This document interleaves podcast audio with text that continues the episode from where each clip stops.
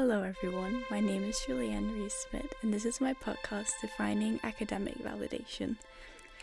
This podcast will be a mix of me trying to tell you guys about good tips and tricks that I've learned throughout my academic life and schooling about how to study better and how to, use your time well and how to maybe study for different subjects, but it would also be about me sharing personal experiences, if I get a bad grade, if I get, feedback and how to do things well, and basically just me sharing and hoping to share some lessons that we can all learn from.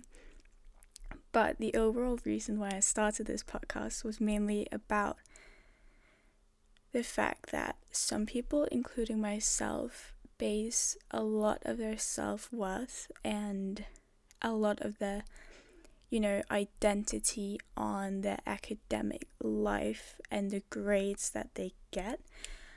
And while I feel that I've met a lot on social media people saying that they found the answer, and the answer is almost always not to stop caring about school, but to, find other interests, do something else. And that's not the approach I'm gonna take. I do genuinely think that it's okay to feel sad when you get a bad grade. It's okay to, strive to get good grades or to strive to do better or to improve or, to just really care about school. Like, that's fine. I do that and I'm not gonna stop doing that. And so this podcast will mainly be about trying to find a balance, and I haven't found that yet, so it's also kind of gonna be me hopefully growing as a person and as a student and having good discussions with other people and just trying to find our way throughout schooling and the academic life.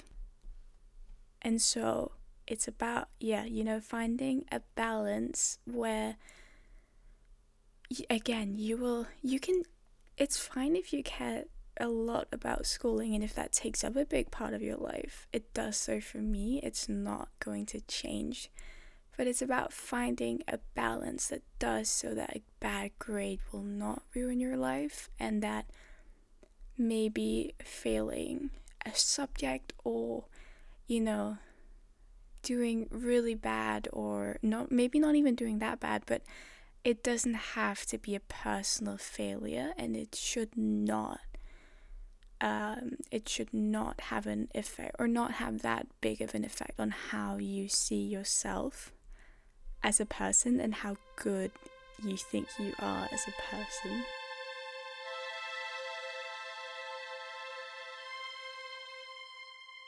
Since this is the first episode, I thought I would start out with a brief personal introduction.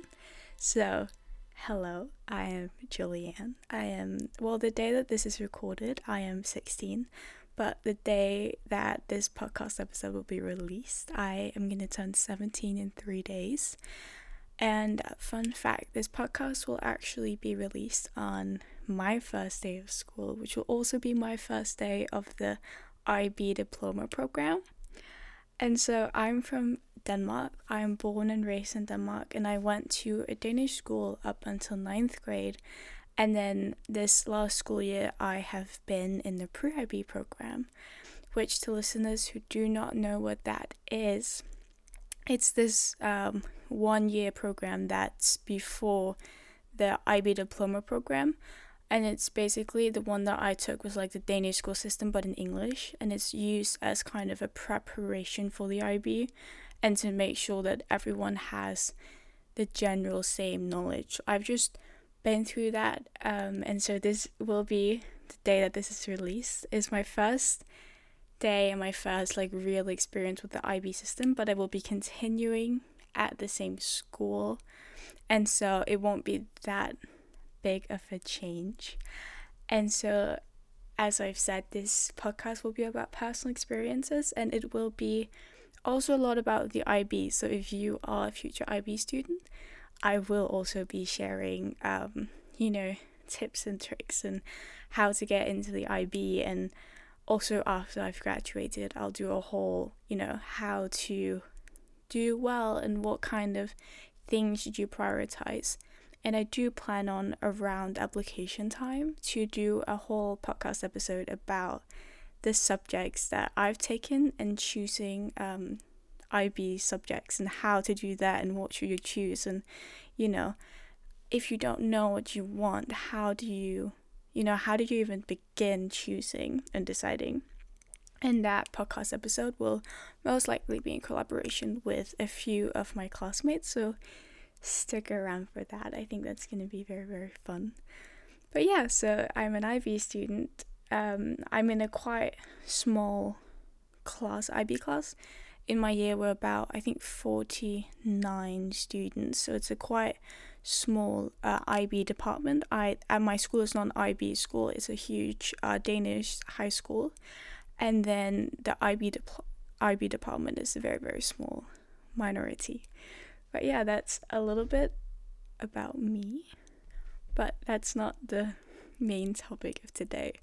The topic I've decided on today is actually on how to create good study habits and how to plan your time well, which is something that I spent the last school year, trying to figure out, especially starting in an international school and suddenly doing schooling in a language that was not my mother tongue. And so this is also going to be relevant for, even if you're doing school in your mother tongue or if you don't have a big change next year or something. This is kind of just, tips and tricks that I've learned throughout the year and, what have I done wrong and what have I thought was good.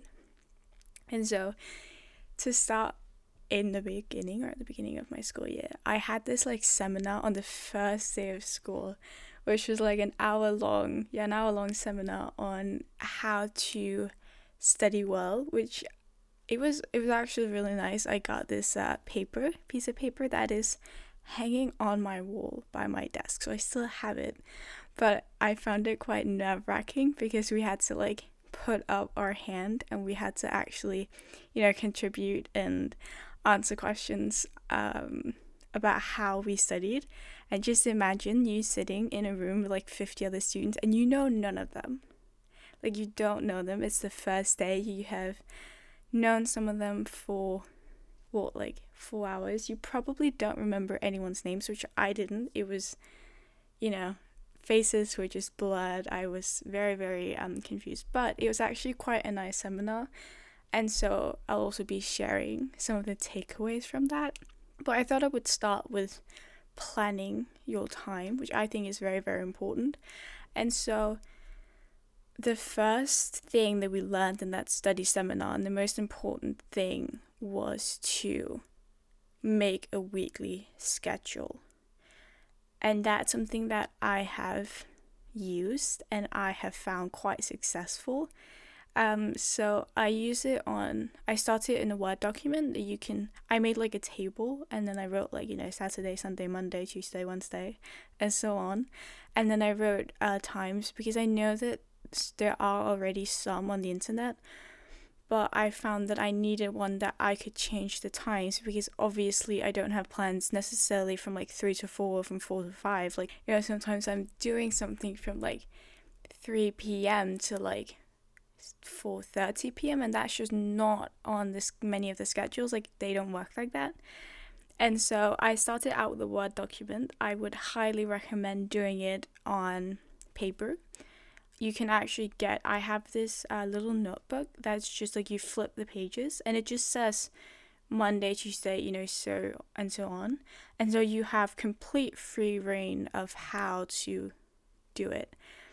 But that's something I highly recommend. And the tip that followed along with that from my student counselor was to first put in what you want to do and to then put in what you have to do to try and make it more motivating. And while I think that's a great idea, I think it's a little too optimistic, because I have 2 hours of public transport to school, and even if you don't have that, you might have, you know, sports, or you might have something that takes up a lot of time. You might need to help a lot at home, you know? And so for me, doing that was just not realistic, because if I filled my timetable with what I wanted to do, I would not have time left. Like, that's just not how it worked for me. And so if you can do that, I would recommend doing that. But for me, I do everything that I need to do in a day, and I find it really nice, you know, with assignments, right? Like, you can plan it out, be like, okay, Tuesday I don't really have anything to do, but I have, you know, a math assignment that's due Monday or something, and so I can put in some time that day, because maybe my Saturday and Sunday is completely filled, so I don't have time before Monday, but Tuesday I have. And so I find that it's quite nice. I do it Sunday evening usually, and it's a really, really nice way to, you know, see what homework do I have, what assignments do I have, and it really helps me from not falling behind and to stay on top of assignments. And I know that obviously procrastination is a thing, and also a thing that will be covered later. So obviously it's probably not going to be 100% accurate. But it's also, for me, it's a nice way every Sunday to see what kind of week do I have. Is it a busy week? Is it more of a calm week? Like, what am I actually going into? And so that's my, like, first thing. And that's my, like, tip for planning your time. The other tip, which is a tip that I also got from my student counselor, is to figure out how long it takes you to do different subjects. Like, don't be idealistic. Instead, try and be as accurate as possible. And so obviously this is not something you might be able to do in the beginning of the school year, but, you know, if you have maybe like 5 math problems that you need to do, and you know that you might not be that good at math, or that math takes you a lot of time, then don't say that it's going to take you 10 minutes, you know, then put off more time for it, to ensure that you actually have the time that you need. And while I haven't really used that as much, I just do on a general level, because I'll read, I usually get a lot of things, pages that I need to read, and then I take notes, and so I have a general idea of how long it takes me to write notes, depending on how long, like how many pages it is. And so I use that. But if you're someone who might be really, really good at something and not as good at something else, it might be a great idea to think, how long would this actually take me? And I think that's more if you fall into the category of, I'm gonna, you know, put in everything I want to do first, and then everything I need to do. Make sure that you have the time that you need for the things that you actually need to do. You know, think and plan for the day and be like, oh, but I could also do that Tuesday or something, because you've already done that. So I just look at the schedule and I go, oh, I'm doing math today, I'm gonna need to bring home my math book. And I find that very relieving, especially if I've had a long day and my brain feels fried. I can just look at the schedule and have that decide for me, so I don't have to completely, you know, go over everything again and try and figure out what I actually need to do.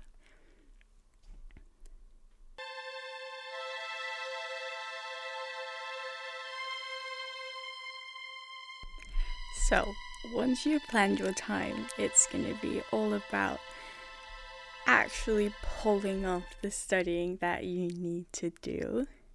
And that is something that I had a bit of a hard time doing in the beginning of the year, because I came from a school system where, you know, daily homework was not really a thing, and so to come home and have to do a bunch of stuff on top of assignments felt like a lot.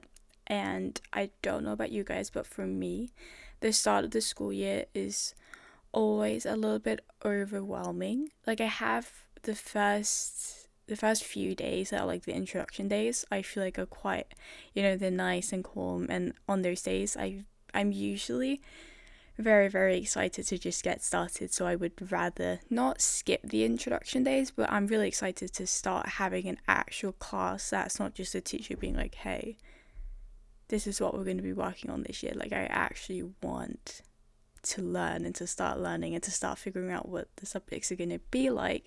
But after that, I feel like it can be quite overwhelming, usually because you're not used to, or not necessarily used to, having such long days. Like, you've just been on summer break, you've just been like not doing anything or laying on the beach, or even if you have, I have a summer job, but it's still different. And then suddenly you have to be at school from 8 to 3 or 9 to 3 or 8 to 4 or however long your school hours are. And so I find that quite overwhelming, and therefore what I have found helpful is to really find good study habits to make it seem less overwhelming, and to find out the, not the quickest, but maybe the best, and also maybe a little bit of a more quicker way to do things, so as to not completely overwhelm yourself from the beginning, because we don't want to go over and feel burned out or feel like an imposter because you don't think that you're smart enough. Yes, so I think my first and most important study trick is to create a to-do list. Like, that's just, make a to-do list. It's the same with planning your time, and it is kind of a part of planning your time. Make a to-do list. Figure out what do you actually need to get done today. And while I know that some people make a to-do list where they also plan their day, so they're like, oh, I need to get this done from this point to this point, I wouldn't recommend doing it. I think if it works for you, you should definitely do it. For me though, if I don't hit, like, sometimes something just takes longer. Like, sometimes I think I'm gonna be fine and I can do something quickly, and then either I procrastinate, or I'm tired, or it's just I can't figure something out, or I have to take so many notes. Something just makes it take longer. And then I find it very, very demotivating if I'm so far behind already. Because if you plan for it to take this long and then suddenly you have to spend 30 minutes or like an hour more on something, that's just, for me, very, very demotivating, and suddenly you have to move your entire schedule. And so I don't recommend doing that. I do recommend creating a to-do list. And what I do is that I range it from most to least important. So, what do you really, really need to get done? And maybe you have, like, sometimes I have some things, like, I don't really need to get done today. But if I have the extra energy and I have the extra time, that would be great to at least get started on. And so I put that in the bottom, and what I actually really, really need to get done today, I put that at the top. Because then if you don't finish your to-do list, you finish the things that were the most important, and the rest they don't need to get finished today. Like, that's fine. And so on the same topic, what I recommend with to-do list is to create a lot of points. And I get that something can maybe seem, I wouldn't make like such a long to-do list that it overwhelms you and makes you feel like you don't have the time. What I would do is, if you have a tiny task, put it on, because for me, crossing out a bunch of things, it really motivates me to keep going. If I can get 4 things off my to-do list very, very quickly, I get so happy and I get so motivated and so excited, and I feel very, very productive.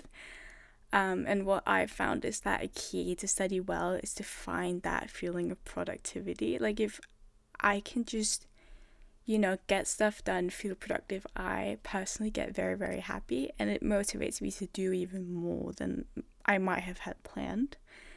And so instead of, maybe you have to write an English essay, right?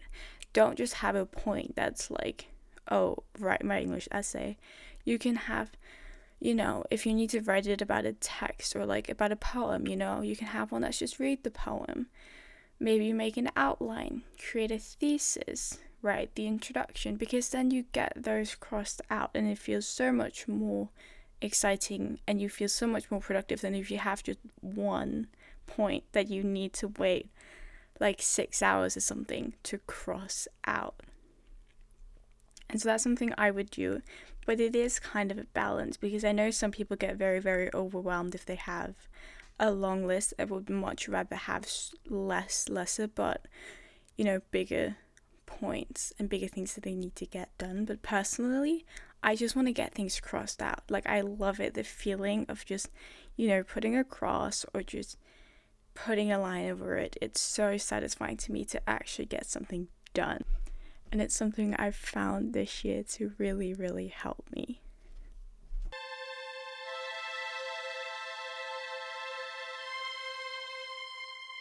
Another very important element of studying is taking notes, and taking good notes that make sense at the end of the school year before exams, which that was something that I really had to learn this year, and I had to figure out what works for me personally.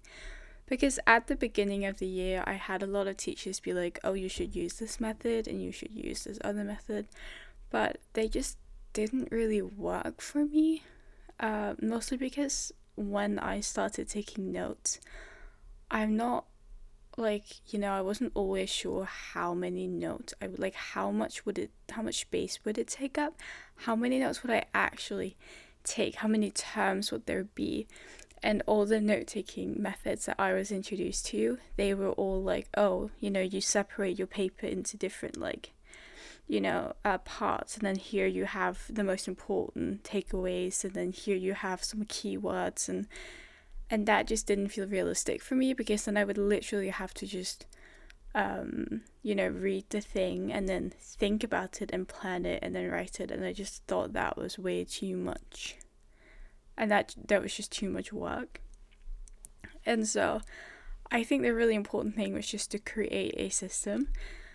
And what I did was that I had this like system with like dots basically, and so I take notes and I just, you know, I write a text, and then I have like spaces between different paragraphs if they're about different things, and I generally have quite small paragraphs, so I don't want it to be like a long one. And then especially like biology and stuff, I might need to define a term, and then I underline that. I write in with a mechanical pencil, and then I underline the word that needs to be defined with a pen, and then I write in with a mechanical pencil underneath the paragraph. I write the term, and then I make a little star in pen behind it.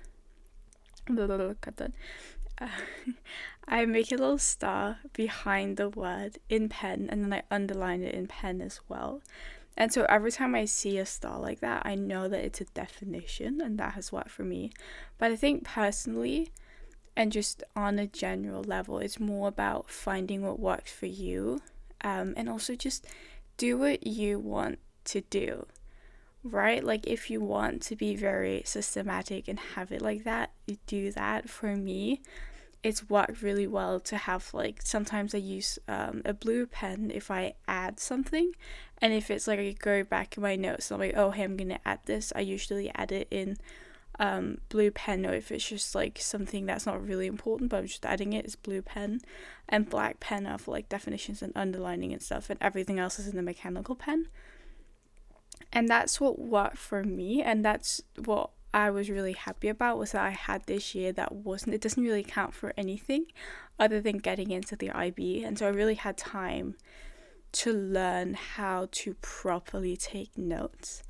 And while this is not going to be discussed in this episode, I will probably later on discuss maybe certain topics or certain like subjects, certain subject groups, and how to maybe study for tests and those, how to, you know, write the perfect notes.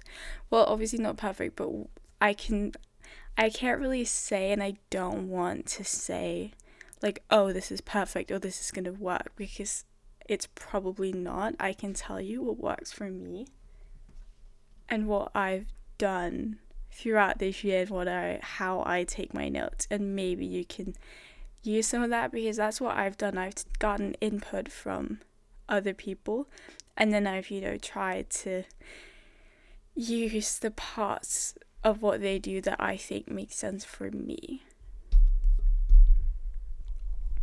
And so another part that kind of feeds into this is to find things that motivate you. And I get that sometimes you don't want to do the work, and I have that, it happens a lot. Sometimes I have periods where I'm like excited about learning, and sometimes I have periods where I just don't want to be here. I want to be in bed, or I want to read a book, I don't want to be in school, I don't want to do homework. I'm just, sometimes you're kind of just over it. And what helps me is finding things that motivate me, and it can be the smallest things. I really like taking notes. I really like taking pretty notes. I have so many highlighters, and so for me, what motivates me is the fact that I use very pretty highlighters, and then I actually get kind of excited, because when I finish writing my notes, I add highlighters and colors, and it gets very pretty. And so stuff like that really motivates me, right, to finish, because I want to add very pretty colors, and, multiple colors. I can have multiple color schemes, and it just looks very, very pretty. And I'm not saying that it has to, my notes aren't, maybe Insta-worthy, if you want to call it that. But I like the way they look, and it's not I'm not making them pretty for other people, I'm making them pretty for myself. And I feel like that helps me when I really don't feel like doing something. So I feel like that's, a great idea. It can also be, sometimes I make coffee before studying, and I make a coffee that I really like. Sometimes I make iced coffee. I can make the the TikTok with iced coffee that I really like and still do. It's actually amazing. And so that might motivate me if you can link or allow yourself to. If you have, something that you really like drinking, maybe don't do alcohol, but for example, coffee, if you have a certain kind of coffee that you really like, you can make that a thing that you get it. If you really don't feel like studying, make that drink before studying, make that kind of a reward and a thing that keeps you going. And so something that kind of fits into that category is that I've found also creating a good study space really, really motivates you. So I have, if you have a desk that you sit at, making it kind of pretty and cleaning it really, really helps. For me, if I have a desk with if it just looks good, and I really like it, it motivates me to sit there. Whereas if it's really messy and there's just mess all around me, I sometimes can't focus as well, or it's just distracting. And so I highly recommend finding a desktop setup that you just really, really like, and something that you find aesthetically pleasing. It doesn't have to actually be aesthetically pleasing to anyone else. It just has to work for you and has to be something that you really like. Because I can just feel if sometimes I clean my desk and I wipe the dust away. And I might I like having a more minimalistic desk, because I have then I put a bunch of notebooks on there when I'm studying it, so it just makes sense to not have as much on it. And that just after I've done that, I'm always super excited to just sit there because it's so pretty. And so I do really recommend doing something like that. But sitting by your desk, that I spend a lot of time sitting at my desk. I spend so much time at my desk that I also kind of take every single opportunity to not sit at my desk. And I don't mean to lay in bed. I really don't recommend laying in bed. What I do mean though is that I have a local cafe here. And what I've learned is that if I have written assignments, you have to write essays. I love doing that at a cafe and, you know, drink some coffee and just like live your best life, because that just makes me appreciate it. And I, every time I see people in public like drinking coffee or drinking something and just like sitting at a cafe and studying, I always think they're so cool because they look so productive and like they're just, you know, doing great, and I'm like, that's amazing. And so I love doing that. I also loved going to the library, so just getting out of your room sometimes really helped. And I have, if I'm like studying for an exam, I do genuinely do it in my room. Libraries are great as well though, to just study for things. And then written assignments, if I have a long written assignment, I try to do it out of the house as much as possible, just to get a change of scenery, you know, because when like during school days, I basically, you know, I'm at school, I come home, I do homework, I sleep, I go to school, I come home, I do homework, like I'm just like at school and at home. And so sometimes I just don't feel like sitting at my desk anymore, because it's just, you've been in that room so much that a change of scenery can actually make you feel so much better. And for me, it makes me feel, you know, so much more productive. And a plus is also that going to it means, you know, getting outside, usually getting some air, maybe you know, walking a little bit, maybe bicycling, so you also just get some air, because I'm really bad at going outside. Like I'll just sit, if I come home Friday and I don't have any plans and I have a bunch of like school stuff, I'll just sit and do homework the entire weekend, and then sometimes I won't like actually go outside until like Monday morning, which is the worst habit. And so that ensures that I do, you know, go outside, I get some fresh air, I get, you know, I get time to just also think. I do that a lot with like, sometimes I'm stuck in an essay and I don't know what to write, or in if like a physics assignment, I have no clue how to solve something. Just like going outside and letting yourself have like maybe 30 minutes or 20 minutes or 10 minutes or even just like 5 minutes to just think about it, and try to just not like, don't go and have that be the only thing, but sometimes just like kind of emptying your mind and thinking about other things means that when you return to, you know, what you were doing prior to this, you know, it just makes you think more clearly about it. And I've found that it helps me, you know, find some better solutions or find better, you know, essay arguments.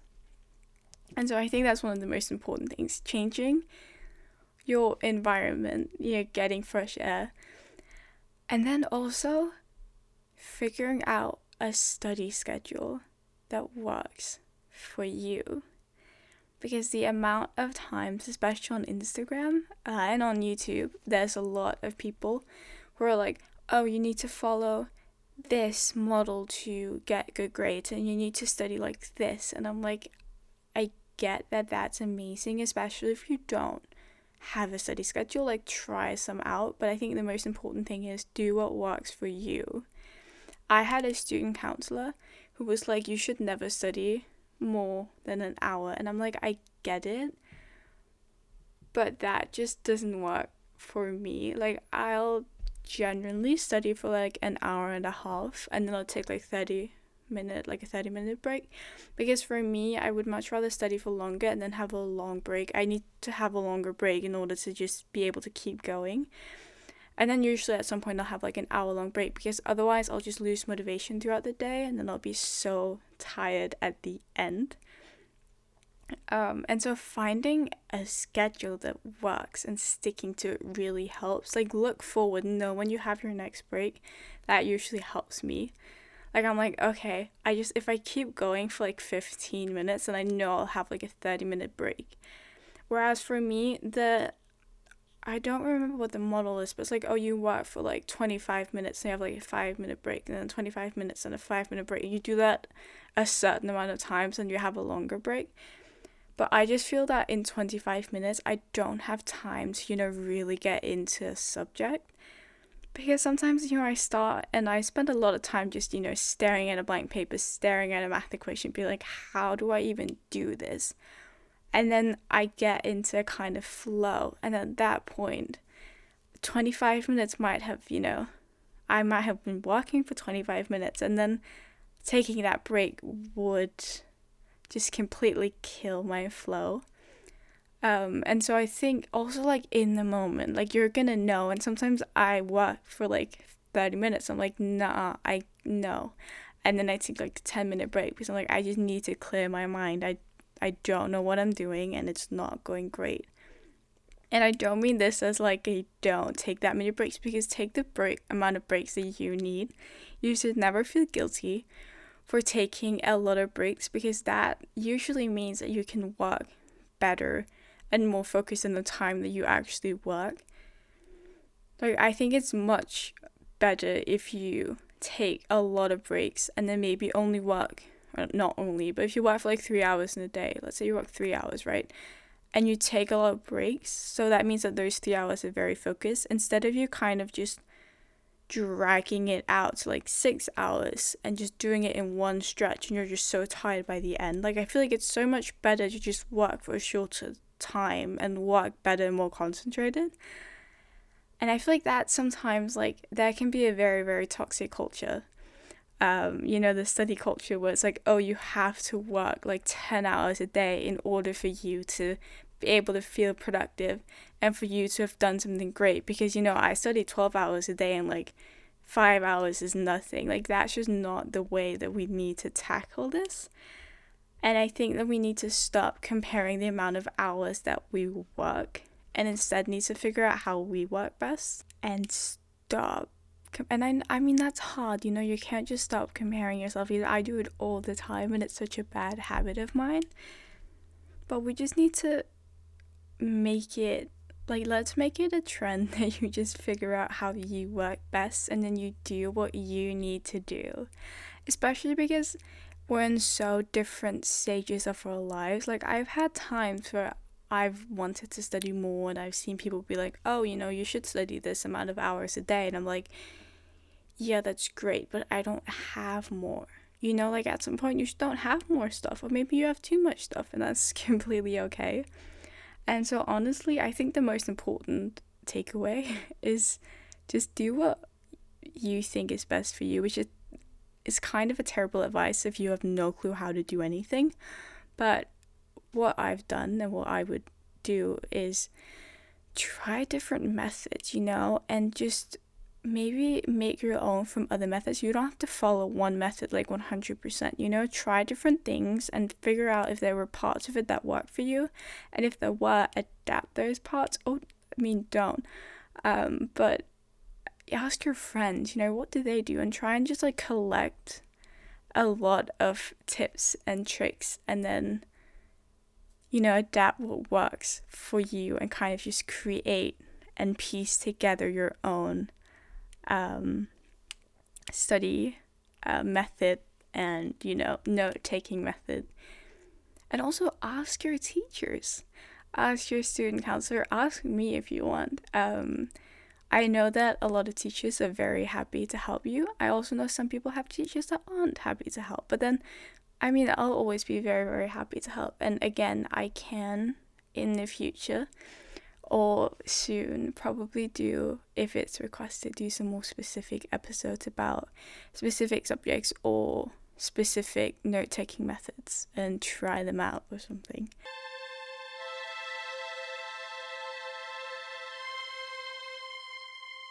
Thank you so much for listening. That was all for today's episode.